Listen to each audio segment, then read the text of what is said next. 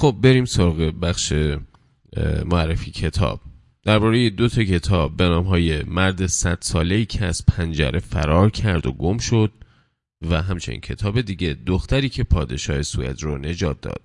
از یوناس یوناسن نویسنده ای که تنز و روایت رو خوب می‌شناسه.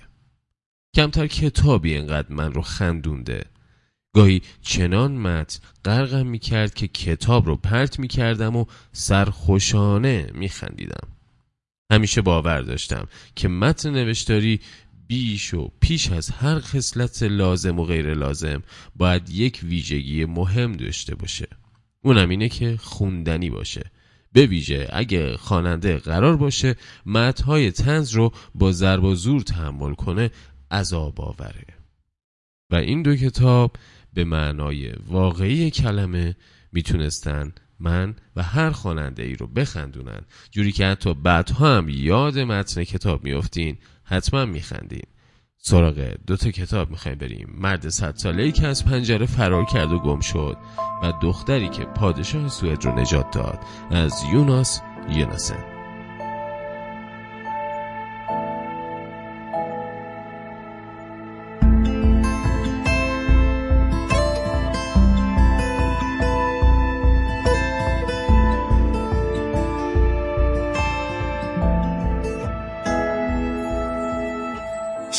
آدما نمی‌فهمن چقدر مردم و زنده شدم یادم بری.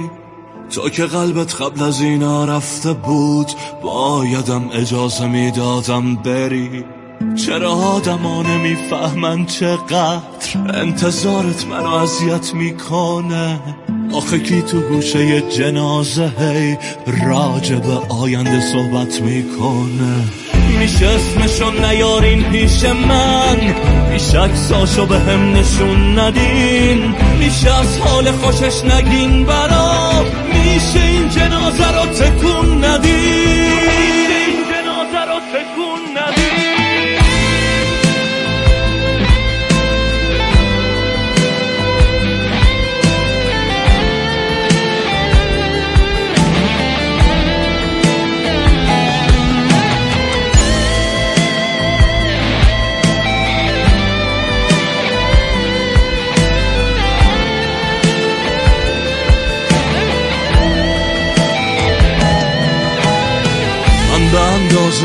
کافی زخمیم انتقام چی و می‌گیرن ازم؟ اینا که با خبرن از رفتنت پس سراغ کیو می‌گیرن ازم؟ مثل یه آهنگ غمگین بعد از این هر کجا میرم باید گوشت کنم. اینا می‌دونن چه دردی می‌کشم داشت که میذاشتن فراموشت کنم. اسمشو نیارین پیش من. میشه اکساشو به هم نشون ندین. میشه از حال خوشش نگین برام میشه این جنازه رو تکون ندین. میشه اسمشو نیارین پیش من. میشه اکساشو به هم نشون ندین. میشه از حال خوشش نگین برام میشه این جنازه رو تکون ندین.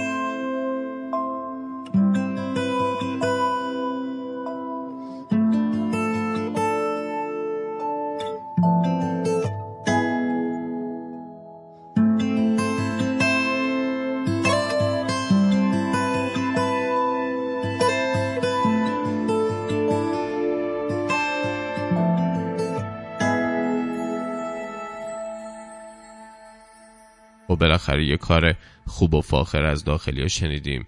از رستاک حلاج به نام انتقام. خب می‌گفتم که این دو کتاب ما تنز هستن و یک تنز عالی. تنز به نظرم به یقین دشوارترین نوع نوشتنه. همه توانایی های نگارش رو تو این مهارت باید با ذهن ظریف همراه کرد تا تنزی خوندنی به دست بیاد. یونسن خواننده اهل ذوق رو به خودش رها نمی‌کنه. گریبان اون رو می‌گیره تا توهی بودن قراردادهای اجتماعی رو درک کنه. هر دو کتابش نامهای طولانی دارن. مرد صد ساله ای که از پنجره فرار کرد و گم شد و دختری که پادشاه سوئد رو نجات داد. در مورد خود یوناسن یه کوتاه بهتون بگم. یونس یوناسن سوئدی هست و پیش از شروع کار نویسندگی مدت ها تو روزنامه ها به کار نویسندگی مشغول بود. نخستین و مشهورترین اثر اون همین کتابی هستش که الان بهتون میگم که در سال 2009 برای اون شهرت خیلی زیادی به همراه آورد. این اثر یعنی پیرمرد صد ساله تا حالا به ده ها زبان ترجمه شده و تو در زمره آثار پرفروش هستش. یوناسن دومی اثر خود رو با عنوان بی سوادی که شمردن بلد بود رو تو سال 2013 نوشتش و در ترجمه انگلیسی این عنوان به دختری که پادشاه سوئد رو نجات داد تغییر پیدا کرد که همین کتاب دومیه که بهتون میگم. خب در مورد خود کتاب ها صحبت کنیم و چه آهنگی اومد پشت ما میشه با این من حرف بزنم آخه.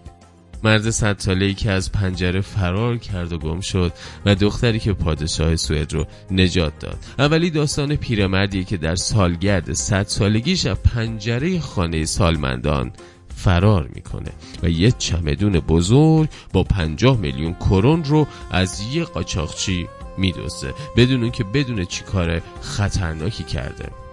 تو مسیر فرار با آدم ها و ماجراهایی درگیر میشه که اغلب اون آدم ها تصادفی به اون برخورد می‌کنن. پیرمرد تقریبا هیچ گرایش دقدقه سیاسی و اجتماعی نداره و در واقع از این دقدقه ها میگریزه. فقط به جمله از مادر مرحومش باوری خلل ناپذیر داره که گفته کاریه که شده از این بعد هم هرچی قرار باشه پیش بیاد میاد. خانم فرزانه تاهری نمونه عالی از ترجمه با دریافت درست و کامل از روح کتاب و سبک و گویش نویسنده رو به دست داده. قبل کتاب دوم ذره بشنوین دیگه نمی‌تونم حرف بزنم. به به.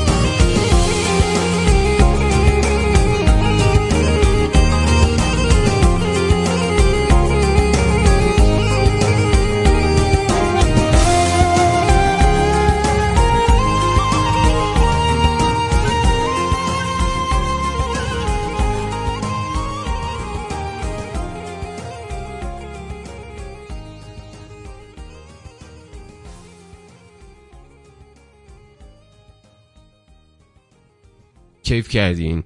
کتاب باشه تنظم باشه ادبیات عالی هم باشه. یه موزیک هم کنارش بذاریم که بتونیم پرواز کنیم دیگه. چه پکیجی بهتر از این می‌خواین. اما کتاب دوممون دختری که پادشاه سوئد رو نجات داد. ماجرای دختریه که توی پایین دست ترین طبقه های اجتماعی آفریقای جنوبی به پسترین کارهای ممکن تن در داده. این دختر که اسمش نامبکو هست در وضعیتی غیر معمول یکی از هفت بمب ساخته شده تو کشورش رو برمیداره و همراه می‌بره و در مسیر حوادثی مثل ماجراهای مرد صد ساله با انواع و اقسام چهره های نامدار قرن بیستم رو در رو میشه. مثل نخست وزیران آفریقای جنوبی تو دوره آپارتاید کارتر رئیس جمهور آمریکا ماو پادشاه سوئد و غیره. یوناسن روزگار یک دوقلوی نیمه دیوونه رو هم که هر دوتاشون اسمشون هانیکر هستش به شکل دو خط موازی با سرگذشت نامبکو کرکتر اصلی داستانمون دنبال کرده که جایی در کتاب به هم می‌رسن. یوناسن به گرایش های سیاسی حاکم بر جوامع از اساس اعتقادی نداره و چندان تفاوتی هم بین اونها نمی‌بینه. انگار بخواد به خواننده حالی کنه که منتظر بهتر شدن اوضاع نباش این حضرات قرار نیست تو زندگی تو گشایشی پدید بیارن. باور کن خیلی از تو درمانده ترن. آلن کارلسن تو کتاب پیرمرد صد ساله چمدون پولی رو هنگام رد و بدل کردن با مواد خیلی حق به جانب بر میداره و خونسد راه میفته و یه لشکر پلیس مسئولان دولتی و امنیتی گروه های مواد فروش آدم های تمکار و غیره رو روستا به روستا شهر به شهر و جاده به جاده دنبال خودش میکشونه. همینطور که پیش میره آدم های مثل خود رو همراه می‌کنه و اونها به همون شیوه که به اون میچسبن از اون جدا میشن. دقیقا نکته مهم تو آثار یوناسن شیوه روایی اونه. دو دهه پیش کتابی از ایتالو کالوینو به نام اگر شبی از شبهای زمستان مسافری رو خوندم. مردی کتابی رو می‌خره که فصلی از اون محو شده. به دنبال یافتن فصل گم شده ناچار میشه به هند، ژاپن، آمریکای لاتین، آمریکای شمالی، فرانسه و اینها سفر کنه. اگه یادتون باشه تو رادیو هم در مورد کتاب شبیه از شبهای زمستان مسافری صحبت کرده بودم. در هر سرزمین به نکته هایی برمیخوره که متن رو جذاب کرده. کتاب های دیگه کالوینو هرگز اون اثر نشدن. اگه شبیه از شبهای زمستان مسافری از نظر برخورد با انواع فرهنگ هایی که درد مشترک دارن به کارهای یوناسن شبات هایی داره. حیفم میاد اضافه نکنم که خانم فرزانه تاهری از زبان حس و گرایش های نویسنده درک درستی پیدا کرده. دست کم من اینطور برداشت کردم. دختری که پادشاه سوئد رو نجات داد اثر دیگه یوناسن همچین بختی نداشته. نه اینکه روند پیش روی ماجرا درست برگردونده و ترجمه نشده باشه. روح نویسنده تو این اثر درست انتقال پیدا نکرده. به علاوه توی برگردان از انگلیسی به فارسی لغزش هایی داره که شاید قابل چشمپوشی نیست. این نارسایی تو ترجمه آثار گابریا گارسیا مارکز هم راه پیدا کرده. فقط فرزانه توی صد سال تنهایی به این شناخت نزدیک شده و اون رو گرفته. شاید بشه گفت به مترجمان که چنین زحمت های کم اجرتی رو به عهده می‌گیرن. میشه توصیه کرد که قبل از آشنایی با اندیشه و دل مشغولی های نویسنده تجربه رو آغاز نکنن.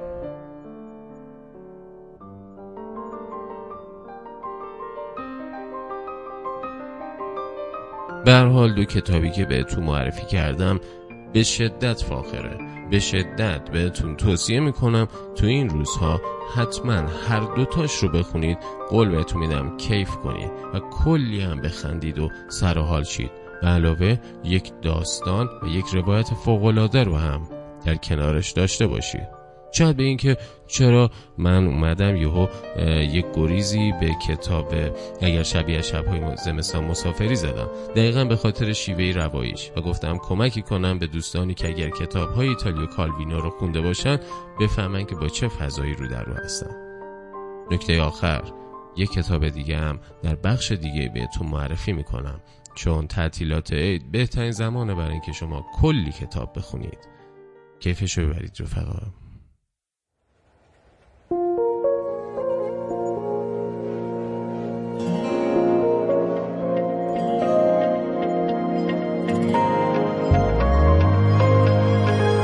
بچگی کردم؟ هر پلی پشت سرم بود و زدم راحت خراب کردم. هرچی می کردم هرچی می گردم نمی‌دونم کجای زندگی. دستاتو گم کردم. می‌خوام این راهو برگردم من تو رو باختم به غرور میبوسم از راه دور. عکس تو گوشیم هر روز شاید که برگردی روز. هر کی می‌گفت دوستم داره برام شبیه تو نشد. من موندم و خاطره هات چی فکر می‌کردیم و چی شد؟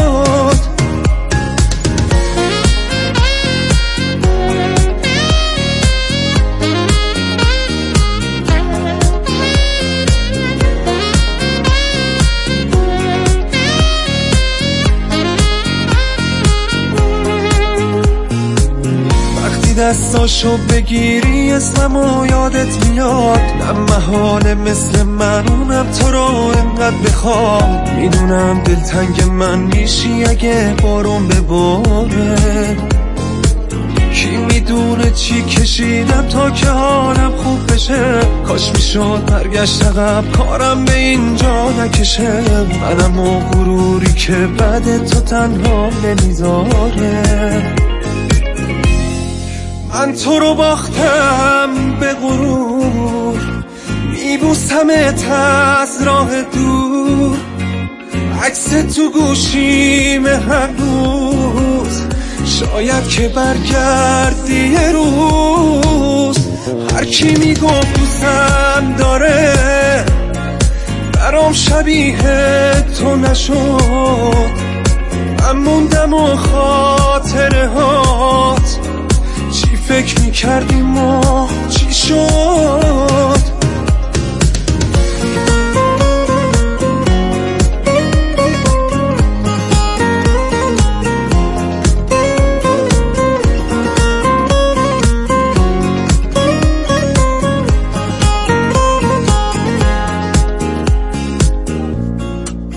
بچگی کردم